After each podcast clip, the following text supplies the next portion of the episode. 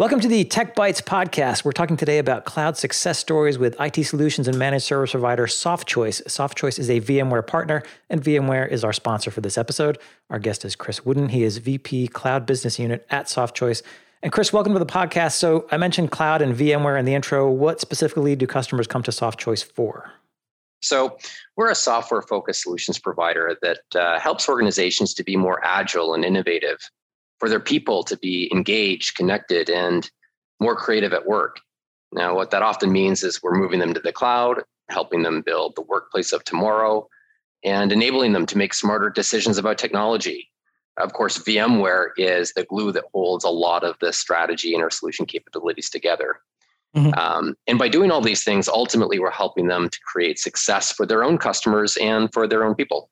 So, one of the things that we saw in the announcement about being the VMware partner is here was that multi cloud was a key part of that technology stack.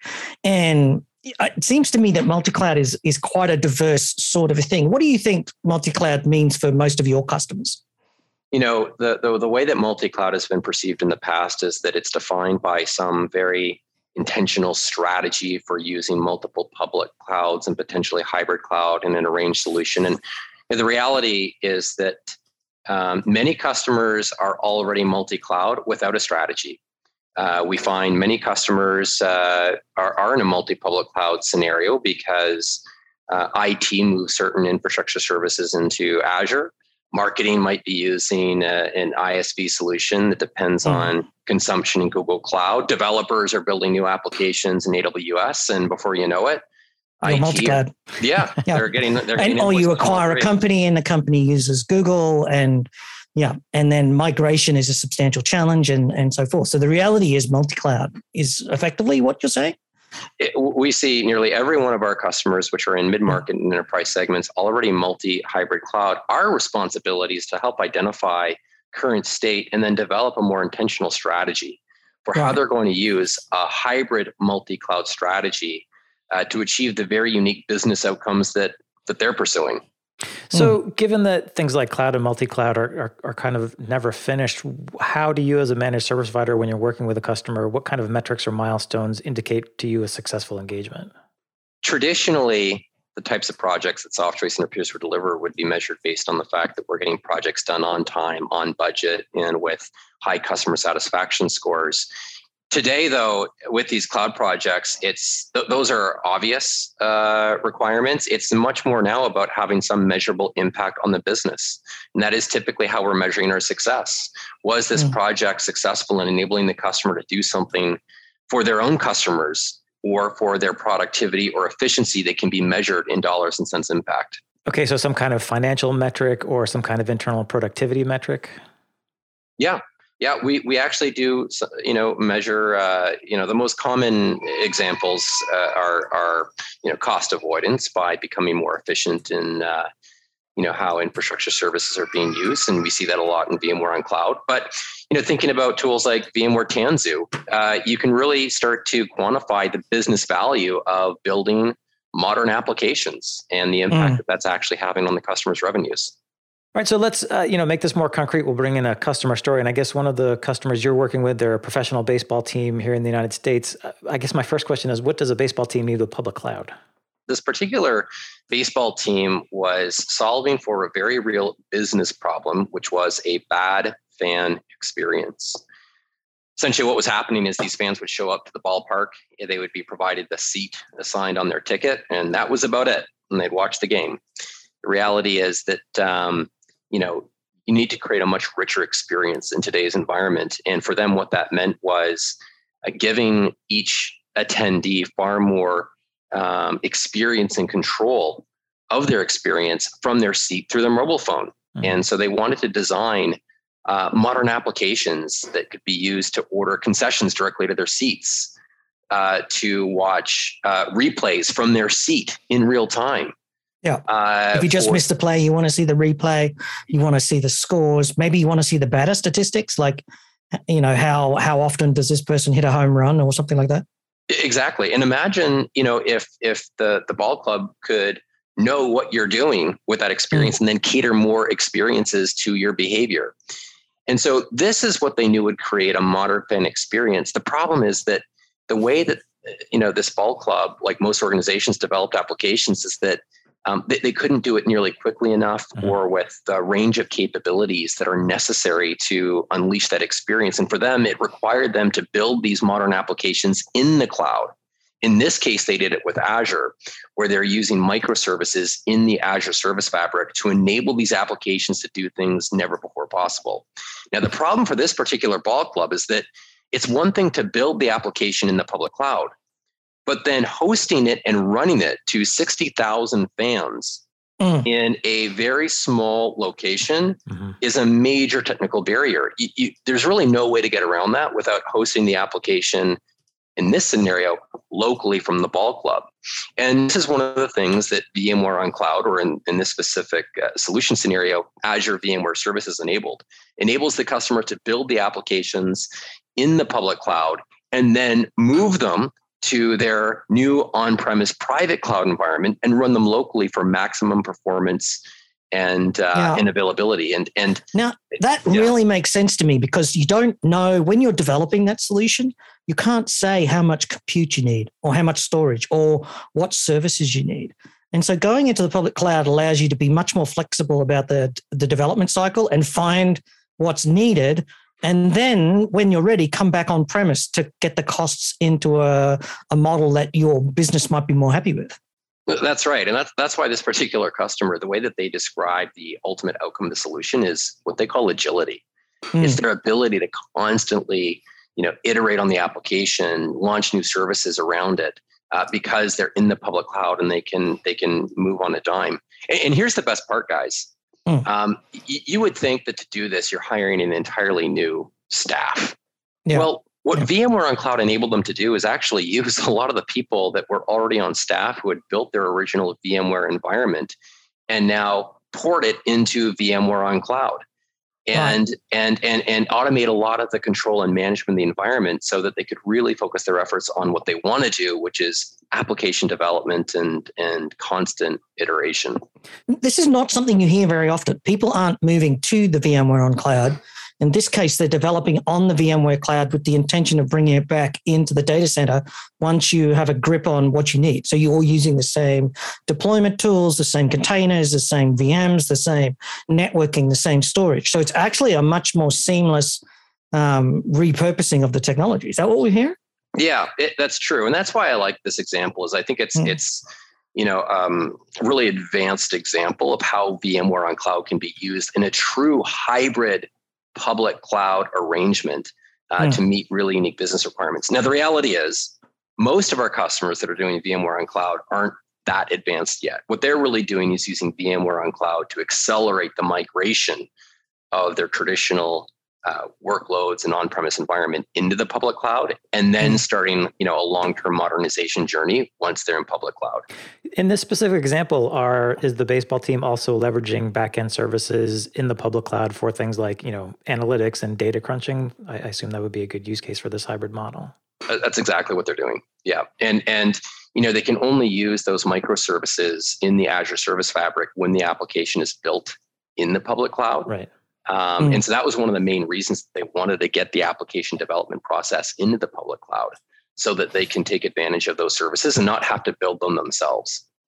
So they can access the cloud for development for new services, but when it comes down to game day, when you need a local instance of that app for performance, they can bring it down into their private cloud, run it for game day, and then if changes need to be made or whatever, back to the public cloud. Is that the idea? Exactly. That's really interesting. Yeah, that's a really unique case for hybrid cloud. So, you know, I could see an MSP like Softchoice partnering up with Azure, for example, or AWS. Why then VMware as a partner for the cloud? Well, um, what we found is that uh, customers are really struggling with a couple things when they start to get into, um, let alone a single public cloud uh, mm. environment, um, but a multi cloud environment. And the first is their ability to migrate the environment into the public cloud. Mm-hmm. Um, and then the second is how to manage it once it's there.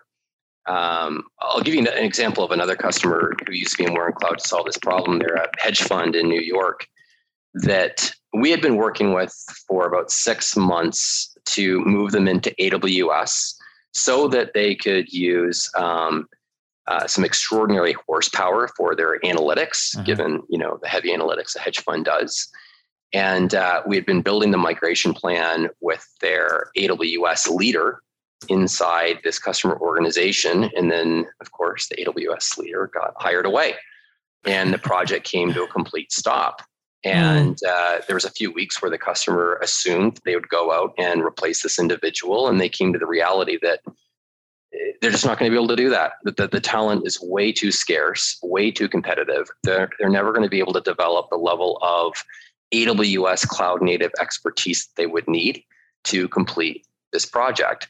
And that's when we pushed back and said, you know, what if you leverage the skills that you already have, processes, the the tools that you already have, having built and managed this environment on VMware, and you use mm. VMware mm. to manage the migration into the public cloud. In this case, using VMC on AWS, and that's exactly what we did.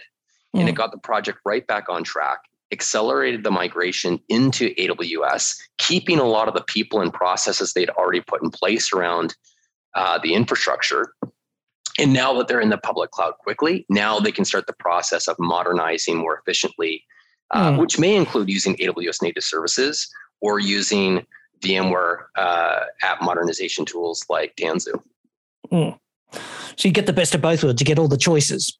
Exactly. Sometimes it's too many choices, but that's better problem than saying I don't know what to do. I, I think that's an interesting point about talent because if you've already got VMware expertise, for example, being able to put that into public cloud, then you know you uh, can address that issue of you know we, we don't necessarily have the capability to hire an AWS expert or an Azure expert and so on. Uh, Chris, I want to ask you, how do you see the cloud market developing? Uh, what's the appetite for sort of lift and shift versus embracing containers and Kubernetes and sort of microservices and modern application development? I would say that uh, the end goal all of our customers have is using cloud to uh, modernize the development um, of applications, using containers to do that.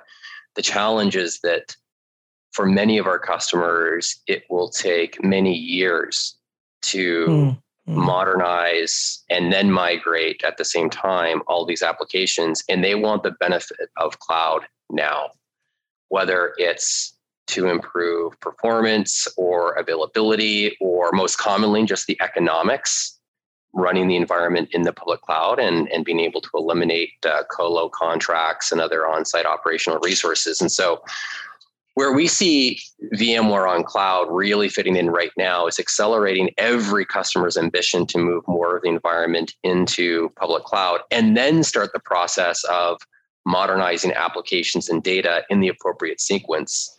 Mm. One of the really unique advantages I think that VMware is is seizing is you know if they're responsible for migrating the customer's environment into public cloud through VMware on cloud, uh, it, now and being able to embed application modernization tools like Tanzu and accelerating the adoption of DevOps and FinOps yeah. with tools like CloudHealth. Uh, it's they're they're really well positioned.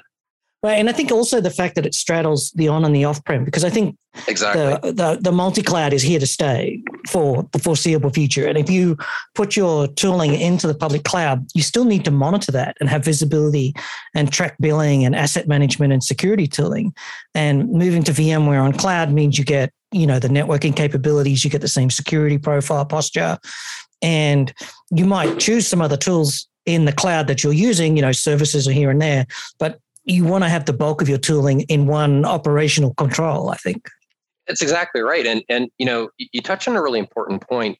The way hmm. we talk about public cloud, sometimes it's this sense of inevitability that everything is going to end there and private cloud is gone. That's not true. Like we are mm. still seeing customers like the professional ball club we just talked about mm-hmm. uh, make really intentional decisions to invest in the development of private cloud uh, locally managed infrastructure right. where the use case demands it. Um, hmm. And that's not going to stop. And so we are always going to be in this hybrid world. And, and to your point, the problem is a lot of the tools that you use to manage public cloud environments are different than the tools that customers are using for private cloud environments. And that's not what customers want. Yeah. They want and the one- compatibility is an issue, mapping the operational compatibility of this to that and, and and putting security postures together and performance goals and SLAs and RPOs and all that It, it, it really exactly. becomes a problem. Yeah, it, it, does. Yeah, and exactly, and that's that's why I, I, think when you look back on the acquisitions that VMware's made, as well as the investments they've made in some you know native capability, is to solve exactly this issue. Is that single uh, layer to manage a private and public cloud environment and mm-hmm. all the you know application and data management and modernization tasks that sit on top of it. Well, that does wrap up our time. Uh, thank you, Chris, for joining us. Uh, and thanks to SoftChoice, uh, VMware Partner of the Year, for joining us. And thanks to VMware for being a sponsor. Uh, we'll have links in the show notes with more details about SoftChoice and VMware. Uh, if you liked this episode, you can find many more fine free technical podcasts along with our community blog. It's all at packetpushers.net. You can follow us on Twitter at packetpushers, find us on LinkedIn, listen to us on Spotify, and rate us on Apple Podcasts. And last but not least, remember that too much networking would never be enough.